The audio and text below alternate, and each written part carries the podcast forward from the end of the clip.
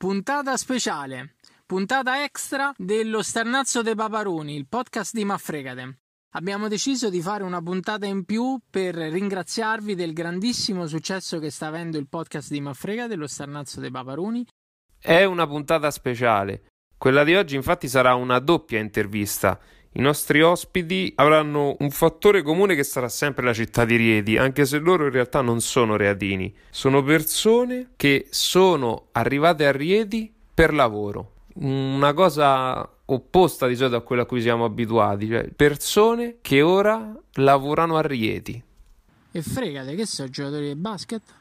Esattamente. Oggi avremo come ospiti dello Starnazzo dei Paparoni due giocatori di pallacanestro che si sono trasferiti qui a Rieti. Puntata importante, come direbbe Manuel Scappa, e abbiamo come ospiti due giocatori della Real Sebastiani, niente po' di meno che Federico Loschi e Claudio Ndoia. Andremo ad affrontare tanti temi parlando di pallacanestro, parlando di Rieti, ma parlando anche di temi come il razzismo e l'immigrazione con Claudio Ndoia e la sua fantastica storia. Ma prima lasciamo spazio al jingle dell'indescrivibile Davide Rossi.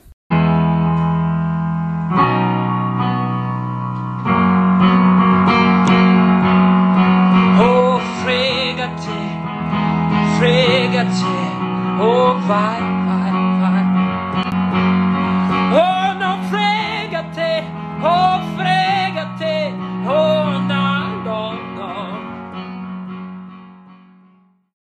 Puntata speciale dello Starnazzo dei Paparuni. Abbiamo oggi non uno, ma ben due personaggi non reatini. Ci siamo spinti fino al lontano Veneto e addirittura a Spatari in Albania.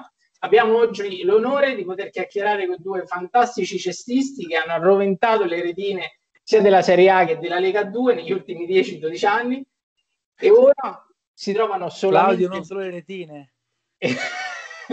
Su questo non lo vogliamo sapere oppure sì, ma in un altro momento. Non lo diciamo noi comunque. No, non lo diciamo noi, non lo diciamo noi. Ora si trovano. noi. Ah, ok, perfetto. Si trovano per caso, semplicemente per caso in Serie B, ma per molto poco, assolutamente per molto poco. Abbiamo un ex Trieste, Brescia, Scafati per uno, ma anche ex Virtus Bologna, Brindisi, Capotorlando, Verona, Forlì e chi più ne ha più ne metta. Niente po' di meno che Federico Loschi e Claudio Ndoia. Ben arrivati. Ciao ragazzi. Grazie, ciao a tutti. Bentrovati, ciao a tutti. Prima domanda a caldo. Chiaramente conoscete Pavaroni? Certo, Di vista. Avete imparato a conoscerli quanto vero?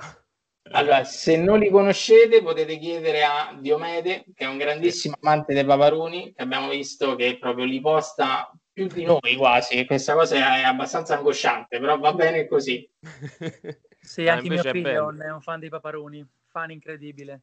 Benissimo. Bene così, bene così. Ma infatti mettiamo subito però in chiaro una cosa che noi non siamo dei giornalisti, noi oggi vabbè, facciamo una chiacchierata, siamo, possiamo dirlo, siamo dei fancazzisti noi e quindi il trend della discussione sarà un po' questo, cioè non, non andremo a fare cose particolarmente ricercate e proprio per questo anche non vi chiediamo risposte troppo formali, ma l'ambiente di fatto già lo vediamo propositivo da questo punto di vista. Bello, bello caldo. E partendo però invece da questo, voi che siete appunto due persone che si sono trasferite da poco a Rieti, vi vorremmo chiedere, partendo da Claudio, quali sono state le prime impressioni che avete avuto venendo a Rieti?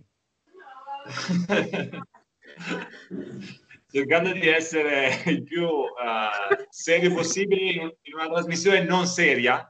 No, eh, purtroppo abbiamo avuto eh, pochissima possibilità di, di vedere per, per ovvi motivi e di girarla, soprattutto di viverla. Eh, quello che ho notato è questa grandissima passione che c'è intorno alla pallacanestro, eh, senza fare distinzioni, eh, c'è veramente eh, un po' dove vai ti guardano e con lo sguardo magari sotto la mascherina ti dicono ho capito chi sei, anche se magari non possono parlare. E- questa è una roba bellissima secondo me da vedere, ti fa sentire che comunque è ben voluto. Eh, per il resto più libertà per i paparoni, vogliamo più paparoni in giro, quello.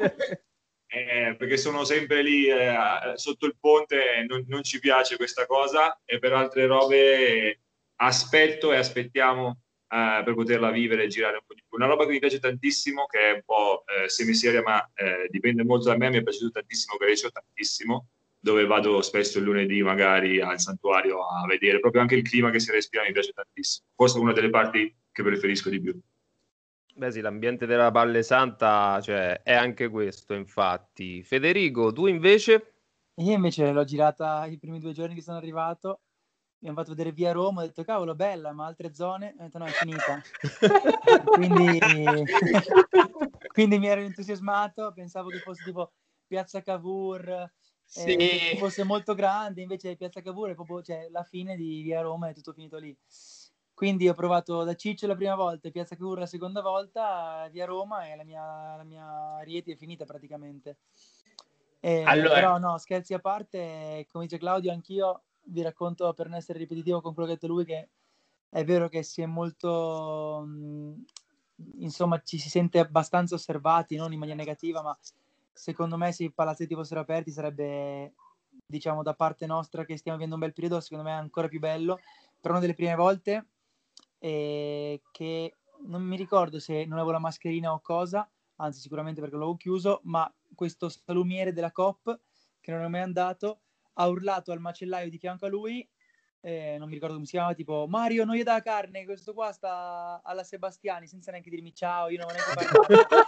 Quindi si vede proprio che c'è proprio un clima, non parlo del confronto, ma parlo del, dell'attenzione che c'è per il basket. Poi scherzando ovviamente si sono messi a ridere, però è proprio vero questa cosa che si respira proprio questa, questa malattia positiva del basket. Però sì, è una città molto piccola, per le famiglie, diciamo, per me va, va bene. Poi la mia fidanzata aspetta un altro bambino, quindi l'idea di stare vicino a Roma era perfetta. È piccola, è un po' vecchiotta rispetto a quello che è per me la città ideale, però si sta molto bene. Sì, diciamo che siamo medievali, ecco, siamo medievali, esatto. ci piace stare dentro le mura, siamo un po' resti, no, non è vero, non è vero, però Vabbè, sì, abbiamo tanta storia. Quello. Una volta ho, pre- ho, messo una foto che ero sul ponte e ho toccato Roma per sbaglio. Ho preso una, non di insulti, ma la gente che mi ha scritto quello è il ponte, è lo simbolo storico. C'eravamo anche no? noi, c'eravamo anche noi. Eh, no, sì, sì. Ricordo, infatti, no, ma di insulti ho preso. Eh, vabbè, sì, sì, allora, questo sì, questo sì, siamo, siamo, molto attenti a queste cose. Poi sì, chiaramente c'è un che sta a Roma. Eh. Sì, poi sul Ponte Romano, poi come giustamente dici te, il Ponte Romano è subito dopo via Roma, quindi ce la restringe ancora di più, la città è finita, capito? Quindi esatto. è, è, inevitabile. Facciamo invece un piccolo eh, giochino per cambiare discorso. Chiederei a Claudio di descrivere Federico con tre aggettivi. Eh, a me non piace usare oggettivi per descrivere le persone, però mi piace descriverle a, a mio modo, diciamo. Okay. quello che ho di Federico uh, di diverso da uh, quello che poi dopo l'ho conosciuto giocandoci contro, uh, direi tre robe che mi piacciono di lui eh, positive. Eh, una è che sicuramente è un grande padre che tiene tantissimo al suo figlio e al prossimo che verrà e questa è una roba che apprezzo in un uomo più di qualsiasi altra roba. Due, che è totalmente diverso da come sembra quando gioca, perché in campo è di un odioso che non si può vedere proprio. E tre, è che è una persona che sa chiedere scusa e questo ha valore quasi come il, il buon padre. Bene, Grazie, Federico, Claudio. diritto di replica, vai. No, io devo distinguere secondo me perché lui non sarà d'accordo con me, però secondo me lui ha avuto un cambiamento negli ultimi anni grande e io l'ultimo aggettivo che davo a Claudio era introverso e invece lo sto riscoprendo molto introverso, è una persona molto molto introversa. E... Ehm, direi... Nel frattempo è andata via la luce, eh? sì, sì, eh, abbiamo sì. visto, sì, non capivamo. Esatto, è una persona introversa, ma dal lato, nel senso, cioè introverso non timido, introverso che fa fatica ad aprirsi, che è una cosa che non mi sarei mai aspettato da lui anzi mi aspettavo totalmente diverso.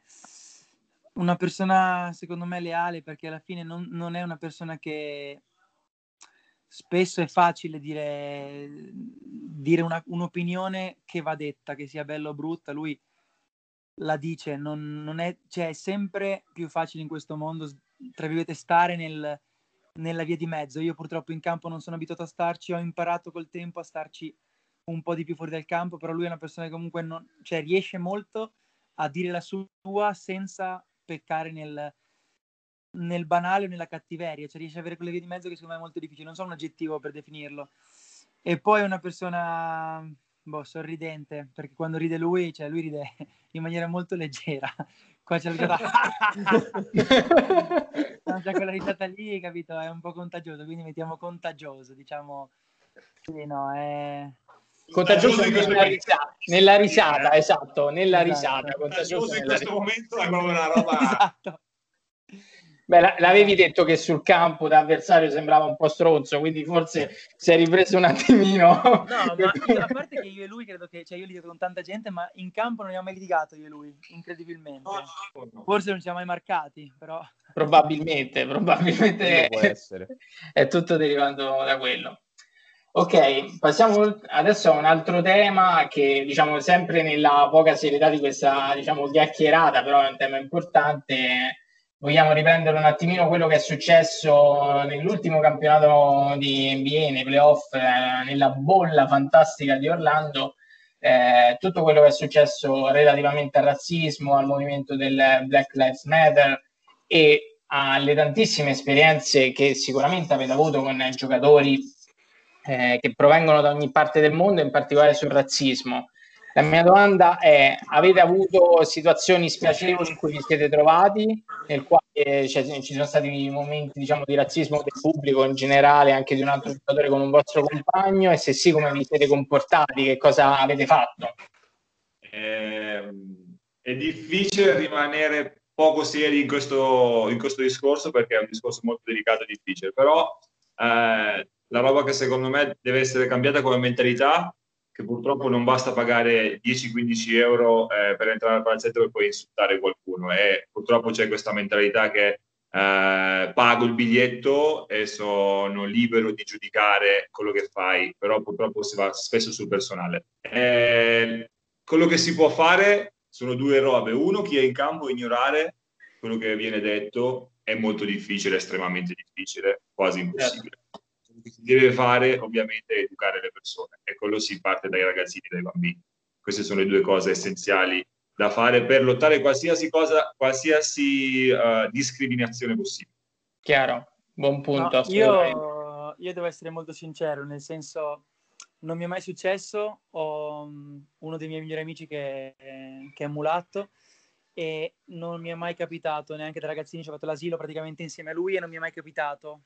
E, però nel senso la vivo veramente, in- è molto difficile, secondo me, anche per me è difficile essere scherzosi, tra virgolette, ma è difficile anche interpretarlo da parte loro, nel senso arrivare in un contesto, Claudio magari mettiamola così da, da straniero può capirlo meglio in, in un contesto in Italia, però credo che è una cosa, in- non so, è come quando toccano la madre, nel senso è una cosa più grande di. Io non posso parlarne perché non, non- non saprei come reagire. In questo momento anche per me dire non calcolare è, è meglio. Io a vent'anni probabilmente ammazzavo ogni persona che mi offendeva. Adesso riesco molto di più a, a- a farmi uscire le cose addosso, però è una cosa davvero grande, non saprei, direi una cazzata, sarei ipocrita a dire eh, starei zitto, perché anche Balotelli, quelli che fanno le, le follie, parlo per l'Italia, io, cioè, c'è un motivo, non credo che si mettano a fare queste follie per nulla, però secondo me è una cosa talmente grande che è davvero difficile, secondo me, anche con tutto il mondo, perché tanto il deficiente, eh, si dice in Italia la madre dei cretini è sempre incinta, però Certo. saranno sempre due o tre persone che rovinano tutto. Questo sì, tornando anche a quello che diceva Claudio, sicuramente l'educazione, diciamo, sin da ragazzini, e sicuramente Federico è stato il tuo caso, perché insomma, eh, sin da bambini non ci sono state situazioni di razzismo, magari con, una, con un ragazzo straniero eh, è importantissimo, e poi altro aspetto fondamentale, cercare di non, di non sentire di farsi scivolare addosso, però mi immagino che insomma sia particolarmente complesso, poi in un momento agonisticamente eh, complesso come quella di una partita. Potremmo imparare dagli arbitri, forse, che ascoltano in silenzio gli insulti e fanno di niente. Però vabbè, questa Cosa che a Rieti conosciamo bene, poi cosa che altri. conosciamo Sei bene. d'accordissimo con questa tua affermazione, imparare dagli arbitri proprio. Impariamo Sì, dagli guarda, arbitri. Impariamo Una delle più arbitri. grandi cagate che ho mai sentito in vita mia. Ah, questa cosa non la facciamo sentire alla FIP, va bene, va bene così. Se no squalifica sul podcast è pesantissimo. una Eh, pesantissima. preso la squalifica, ne ho preso altri due giorni. Esatto. Allora, invece andiamo avanti. Eh, andiamo avanti invece con un'altra domanda, questa molto molto seria e in particolare Claudio ha un percorso incredibile, questo lo comincia a raccontare per chi conosce meno la sua storia, di grande redenzione che ti ha visto arrivare in Italia poco più che adolescente dall'Albania con un percorso molto arduo per poi arrivare fino all'incontro con Papa Francesco, una grande carriera che hai avuto e che stai continuando ad avere in Italia. Quindi mh, percorso incredibile, c'è un libro fantastico che lo descrive, che appunto che, tu, che consiglio a tutti di leggere, che è La morte è certa, la vita no, di Michele Pettene, con anche prefazione del POT, eh, che ci racconta appunto la tua storia. Eh, Claudio, noi ti chiediamo prima di tutto se ti va un po' di raccontarla e poi eh, se ci sono degli insegnamenti che vuoi dare magari a dei ragazzi che oggi hanno fatto un percorso magari similare o che comunque sia si possono trovare in eh, difficoltà. Io prima di parlare del mio percorso vorrei, vorrei sapere che cazzo di percorso sta facendo Fede, sembra che sta facendo un labirinto, sì. Stavo, stavo uscendo da Primark. Allora, Io ti, ascol- io ti ascolto, però quando c'è la pausa, che nel senso non parlo, tolgo il microfono perché Riccardo urla, se no. ci fa piacere che anche lui sia presente. Ci fa piacere che anche lui sia presente nel nostro podcast. La famiglia Loschi c'è. L'abbiamo mutato apposta. No, eh, eh, brevemente, eh, la mia storia è la storia di tanti immigrati in Italia in cerca di una vita migliore, di speranza, eh, molto simile a quello che hanno fatto gli italiani i primi anni 900 verso l'America, molto simile. Eh, L'Albania era, era ed è un paese molto, molto indietro rispetto al resto dell'Europa, perciò mi ci rivedo molto negli, negli italiani meridionali andati in America con, una, eh, con, con le pezze, diciamo così, e con eh, la borsa di cartone per, per cercare una vita migliore. Questa è stata la mia storia, sono venuto qua con queste imbarcazioni di, di speranza, eh, ho vissuto parecchio senza tetto, eh, diciamo dormendo, facendo eh, un po' di tutto per cavarmela, per sopravvivere, eh, per quasi due anni più o meno, eh, sì, quasi due anni, vivendo la giornata, passando giorni senza mangiare, eccetera, eccetera, con quello che ne consegue. La mia salvezza è stata la pallacanestro, eh, grazie ad un parroco ho iniziato a giocare a pallacanestro all'oratorio praticamente. Il mio, il mio, primo campionato in Italia è stato al CSI, e voi sapete il CSI è il, lavoro, è il livello più basso assoluto dove la gente gioca veramente. Le cosiddette minors. Le cosiddette minus meno meno meno però. esatto, molto meno. E niente, un parroco mi vide un giorno e mi disse: Ma tu perché vieni tutti, i giorni a, a, giocare all'oratorio da solo? Perché ovviamente non parlavo, parlavo pochissimo italiano. E un po' impaurito gli, gli raccontai la storia. Lui è stato uno dei pochi a, a vedere dove vivevo veramente, perché vivevo nello scantinato di una fabbrica.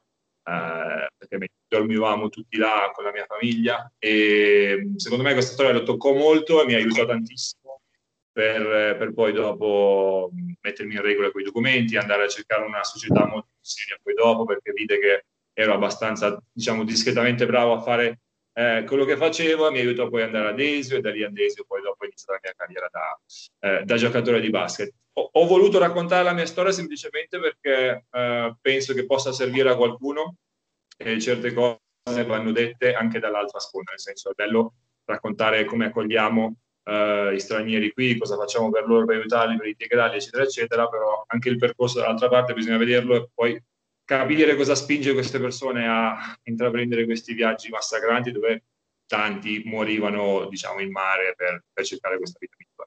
Si possono trarre tanti insegnamenti, tante cose belle, dipende cosa uno vuole fare suo. Eh, quello che eh, cerco di far capire è che questa è la storia di tantissime persone, non solo la mia, sono stati veramente gli immigrati eh, le persone immigrano proprio per natura da una parte all'altra. Le hanno fatto prima gli italiani, prima ancora gli africani, adesso lo stanno rifacendo gli africani di nuovo.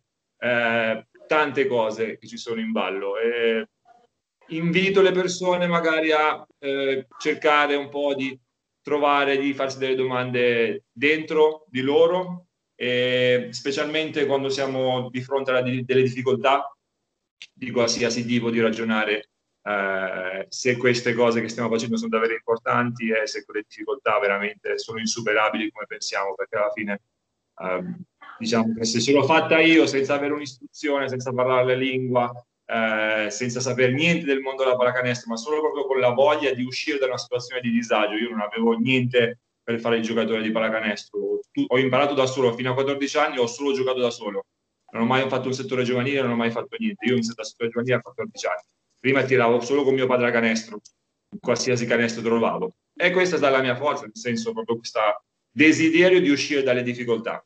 E spero che qualcuno possa trarne un insegnamento, possa servire, diciamo, la mia esperienza. Guarda. Grazie Claudio perché è, è davvero una, un qualcosa di importante, nel senso avrai sicuramente raccontato questa storia tantissime volte in tutte le varie città in cui ti sei trovato probabilmente credo sia importante che questo racconto, quello che ci stai dicendo e soprattutto gli insegnamenti che in qualche modo te hai avuto possano essere condivisi anche con un pubblico magari più piccolo come quello di Rieti, dove però magari tante volte si danno delle cose per scontato. La nostra città, seppur piccola, però è una città comunque sia eh, dove non ci sono situazioni part- molto molto critiche, insomma, sicuramente come è stato il tuo percorso quindi ehm, ci permette anche di capire meglio la fortuna che noi abbiamo e non è mai, secondo me, banalissimo darla per, per scontato, assolutamente. Eh, e poi soprattutto vediamo, vediamo, come giustamente detto te, l'altra faccia della medaglia che a volte facciamo finta di scordare, quindi anche questo è importante. Claudio, secondo me ha fatto molto bene a fa molto bene a desiderare di voler raccontare la sua esperienza perché è proprio questo quello che diciamo può essere senza dubbio d'aiuto anche per altri, come ha detto lui, perché comunque la sua storia non è una, la storia solo di Claudio Endoia, ma è la storia di tante altre persone e è giusto che ci sia chi le, chi le racconta queste storie. Tornando invece a dei temi un po' più leggeri, prima stavamo parlando comunque dell'impressione che avete avuto quando siete venuti a Rieti eh, per lavoro, diciamo, ma voi comunque a Rieti ci siete anche venuti come avversari, cioè siete stati a giocare contro Rieti, siete stati percepiti anche magari come il nemico da qualcuno. Avete dei ricordi di questo? Probabilmente qualche insulto l'avrete anche preso, mi viene da pensare. Preso nel pacchetto quando scendi in campo in tutta Italia ormai. esatto. Probabilmente sì. Sì, io, io ho giocato um, due, tre, tre volte e fortunatamente incredibilmente soprattutto perché è un campo che mi ricordo inviolabile da parte mia. Eh, ho, ho, giocato tre volte, ho vinto tre volte perché ho vinto una volta con Scafati e due volte magicamente con l'Eurobasket Roma. E la seconda, la seconda volta è stata incredibile perché mh, mm, non mi sono allenato per tre giorni perché era nato Riccardo quella settimana. E... Guarda che non hai giocato contro Rieti, lui, loro dicevano contro Sebastiani e eh, non contro Rieti. esatto.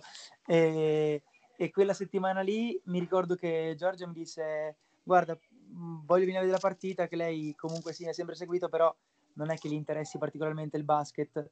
E male, detto, molto male. Venire con Riccardo è tosta perché è un campaccio e, e io ovviamente sapevo cosa andavo incontro perché già comunque non è che per carità, poi mi hanno sempre fatto i complimenti, magari, però durante la partita ho preso veramente tanti insulti. E, e, e, mi ha detto guarda non portare Giorgia col bambino. E una ragazza della, della, sicurezza con cui ho parlato prima della parità ha fatto mettere Giorgia in alto in alto di fronte dietro il canestro. Quindi era tranquillissima e quella partita là incredibilmente non che durante la settimana mi alleni spesso io perché sono abbastanza pigro però ho fatto quattro bombe di fila il quarto quarto ho vinto la partita sono uscito dal campo con mio figlio che aveva tipo sette giorni pieno di sputi perché mi hanno massacrato e alla fine un, ba- un ragazzino, mi ricordo sempre, che tutta la partita, avrà avuto 15 anni col padre, mi riempiva di insulti. Io gio- ho sempre questo martello che, che uso durante mm, il pre-partita, Claudio lo sa, per mangiare i muscoli. L'avevo dimenticato sotto le tribune loro. E ho detto, cazzo, lo vado a prendere, mi massacrano adesso. E c'era questo bambino che non andava via. Quindi, essendo felice quella partita, vado a prenderlo io lo stesso, sono andato e il ragazzino mi ha guardato e mi ha detto, ti odio, però mi hai fatto gasare oggi. E, tipo, ricordo, e l'ho raccontato la prima intervista che ho fatto qua, perché quel bambino lì è, è il sinonimo un po' di come Rieti, secondo me, perché alla fine, come dice Claudio, oltre a rivalità, cioè secondo me sono innamorati della pallacanestro, che sia uno o l'altra è un peccato che siano chi- a porte chiuse perché secondo me comunque a prescindere dai presidenti che comunque ci stanno le diatribe, la gente secondo me sarebbe venuta a vedere entrambi, credo io. Ma La guarda, maggioranza sì. Crediamo proprio di sì, personalmente crediamo di sì. Noi siamo dei grandi appassionati di pallacanestro e, e stiamo soffrendo, oggettivamente stiamo soffrendo. Eh, tra l'altro quest'anno che addirittura ce n'erano due, addirittura tutti i weekend, era una cosa pazzesca, però vabbè, aspettiamo eh, e confidiamo, diciamo, di tornare presto, assolutamente sì. Claudio, invece per te qualche ricordo? Io sono vecchio, perciò il, mio primo ricordo a Rieti, vengo a giocare a Rieti per la prima volta, c'era quella squadretta lì, Mo Finlay, Pap So, eh, se non ricordo male, Wayne Halliwell, cambio dei Sì. lunghi, qualcosa Sì, del genere. sì, sì, Halliwell. era. Eh, perciò era una squadra illegale e ovviamente giocavo poco, avevo giocato 5 minuti da lì, stiamo parlando del 2007 forse, 14 anni fa. E sono ritornato due anni dopo e non mi ricordavo veramente questa, eh, tutto questo casino che c'era al palazzetto con la gente veramente sopra e senti qualsiasi cosa eh, succedesse in campo e nei spalti. E, e questo secondo me è una grossa perdita per tutte e due, tutte e due le squadre di Rieti perché immagina eh, ovviamente facendo risultati positivi uno dietro l'altro come diceva Federico eh, quanto tutto questo sarebbe eh, ingigantito e, e, e se ne parlerebbe ancora molto di più di quello che si sta facendo in un lato e nell'altro Assolutamente sì. Assolutamente sì. Senti Claudio, ma la prima volta, se non ricordo male, giocavi con eh, Capodorlando, corretto? sì, sì. Ok, allora guarda, mh, le- prima ti dicevo che stavo leggendo il libro del Poz e il Poz parla proprio di quella partita nel libro.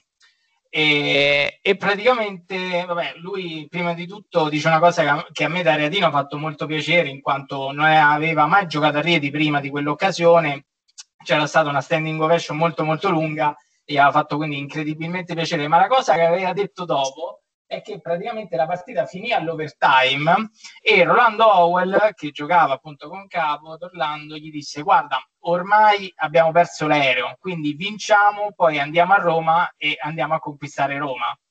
E effettivamente Capo vinse quella partita all'overtime con Wallace, dall'altro se non ricordo male, sotto canestro e, e poi siete andati a Roma? Che avete fatto? Perché qua ci interessa e vorremmo aggiungere qualcosa lì però.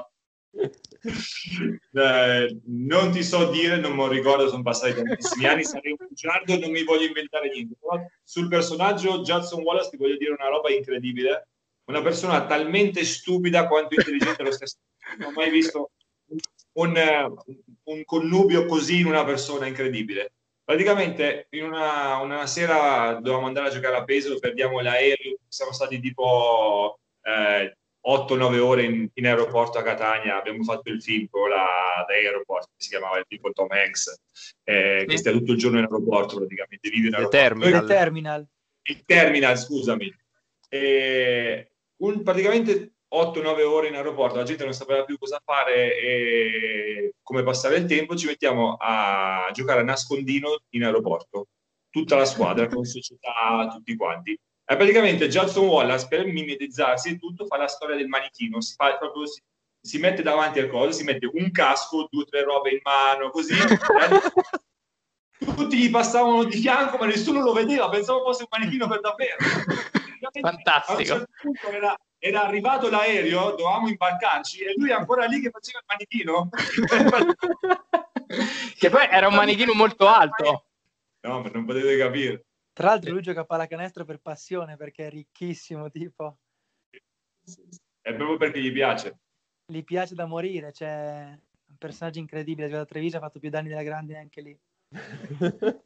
Fantastico, ecco, questi personaggi eh, un po' particolari, insomma, che sono passati anche da Rieti. Eh, c'è, c'è una storia che adesso vi racconto di un, un, giocatore che onestamente dimentico sempre il nome, ma non perché fosse particolarmente forte, che praticamente per festeggiare l'ingaggio il giorno dopo andò eh, a Roma a fare una serata con David Hawkins, non so se vi ricordate, se, insomma, se sapete chi è il personaggio, e praticamente si ubriacò, gli ruppero tipo il sopracciglio, il naso, qualcosa e lo cacciarono il giorno dopo stesso. Quindi è stato uno dei... quindi è stato un momento bellissimo anche quello. Però vabbè, ce ne sarebbero tantissime. Poi ci sono memorie storiche che vanno insomma anche prima, che potrebbero raccontarvela qualunque. Allora, passiamo alla penultima domanda, forse, anzi no, la terzultima, ce ne abbiamo altre tre, quindi attenzione. Ah, ripartiamo da Federico. Quintetto ideale, Federico, di persone con cui hai giocato. Chiaramente sono esclusi i presenti. Partiamo da un play, guardia. Chiaramente qua ci ascolta gente di Rieti, quindi non, non ti preoccupare di offendere qualcuno. Se... Ma devo parlare, devo parlare di quintetto mio ideale di giocatori forti o quintetto mio ideale per persone che io vorrei in squadra mia? No, no, quintetto ideale per persone con cui hai giocato. Di tutti, diciamo, dall'inizio della tua carriera fino ad oggi, persone con cui hai giocato, quintetto ideale.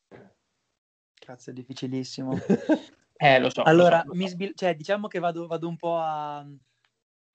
Come dice Claudio, cioè che mi conosce un po' meglio, io sono molto fighetta e molto bellico, quindi diciamo che sono non bellico perché bellico è sulla guerra, diciamo mi piacciono giocatori un po' particolari, quindi sono giocatori un po' belli da vedere, mettiamo. Ok, Ok. quindi non quindi playmaker che non è un playmaker, ma giocava playmaker, metterei Rullo, un giocatore beh. con più talento che, non ho, che ho mai visto. Adesso è un po' in, in- spero non mi senta, è un po' in discesa, però secondo me a livello di talento mostruoso.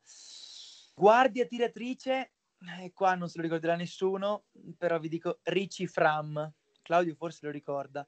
Ha giocato Eh. a Treviso, ha giocato a Treviso molto poco, però se andiamo sul, eh, se non Ricci Fram, Gary Neal, Beh, Gary Hill, ma mica, Uno dei giocatori- mica Meglio giocato. questo mi sembra di Ricci Fram. eh? Meglio questo mi sembra il secondo di Ricci Fram. Ma Ricci Fram te lo ricordi? No, non me lo ricordo. Eh, Eh, no, no, Ricci ah, Fram qua da Gonzaga. Certo, ha giocato a Rockets forse. Esatto, sì, è un tiratore, un, un 2-3 tiratore incredibile secondo me. E mi ha regato perché ero, ero piccolino.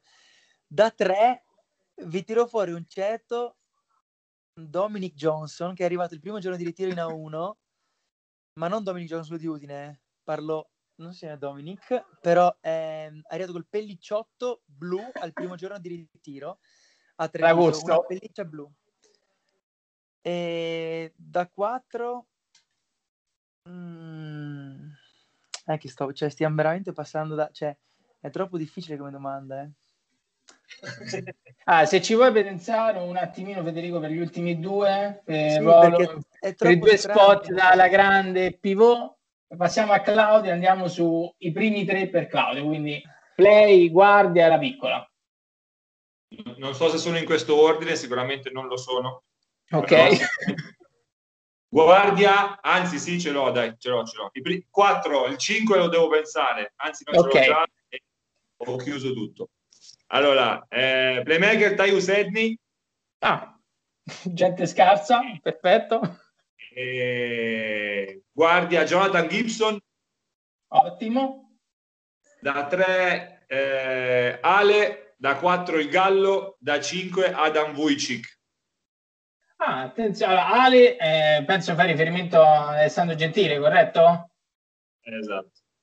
Fantastico, fantastico. Beh, eh, nomi importanti, insomma, gente forte, qualcuno gioca ancora.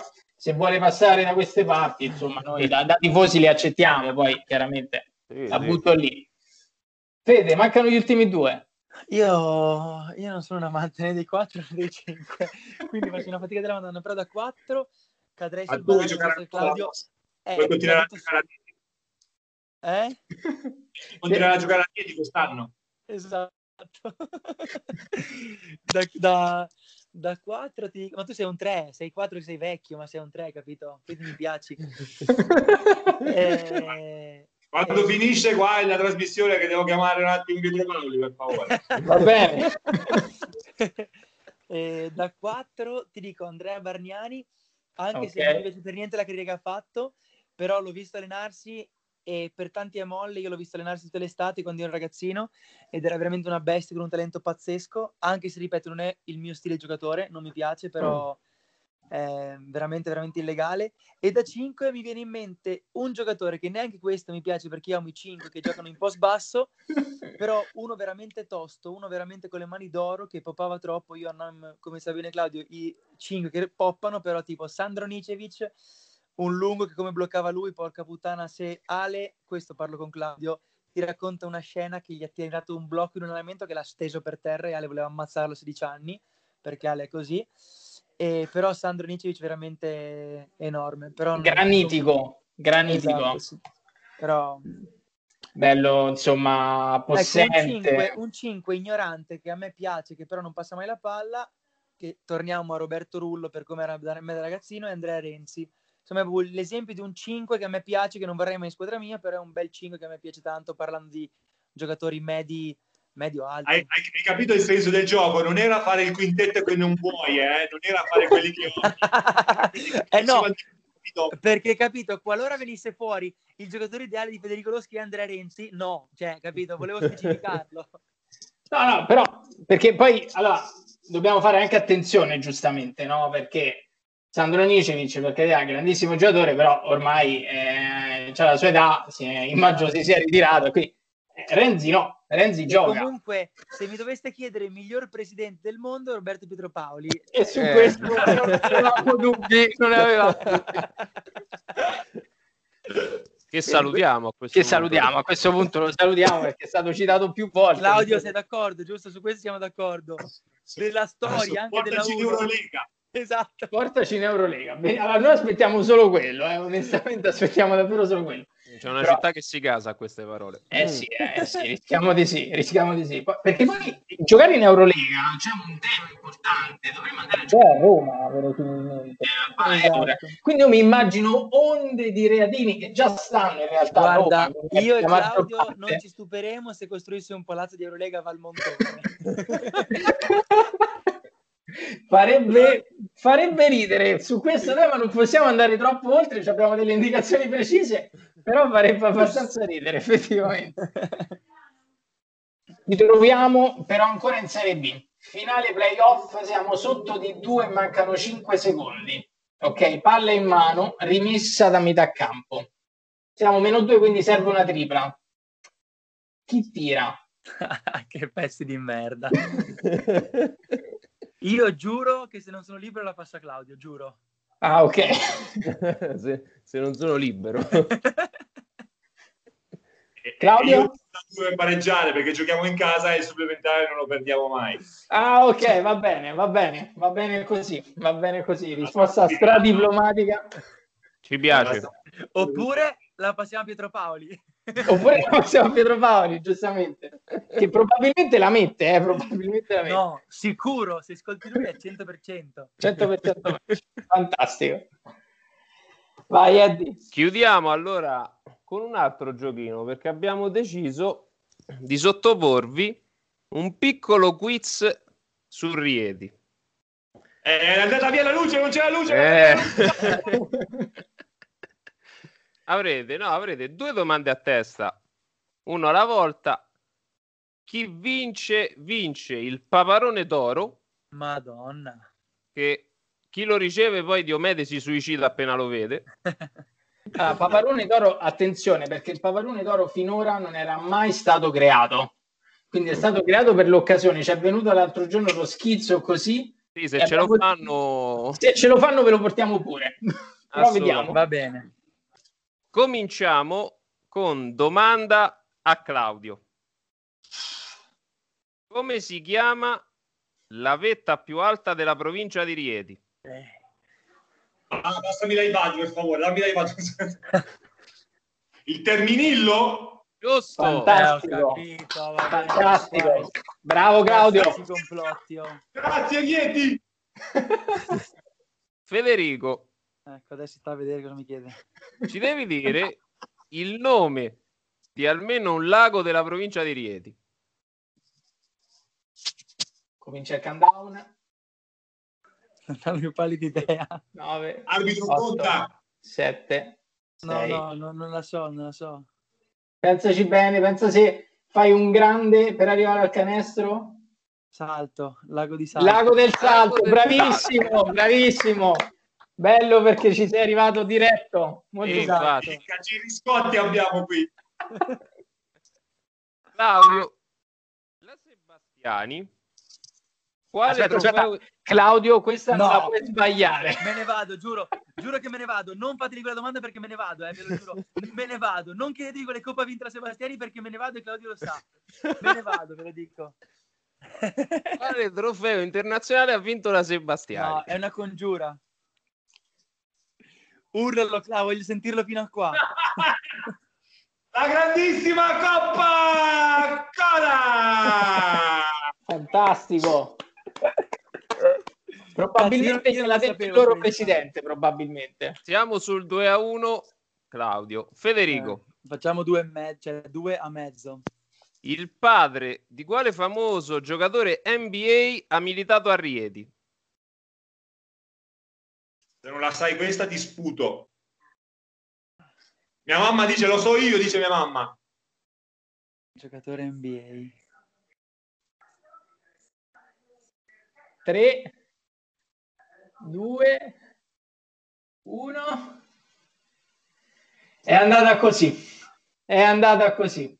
Chi è? Paparone d'oro, grazie. È alla, alla Casa Reale, eh, per favore. Martedì ci vediamo pomeriggio.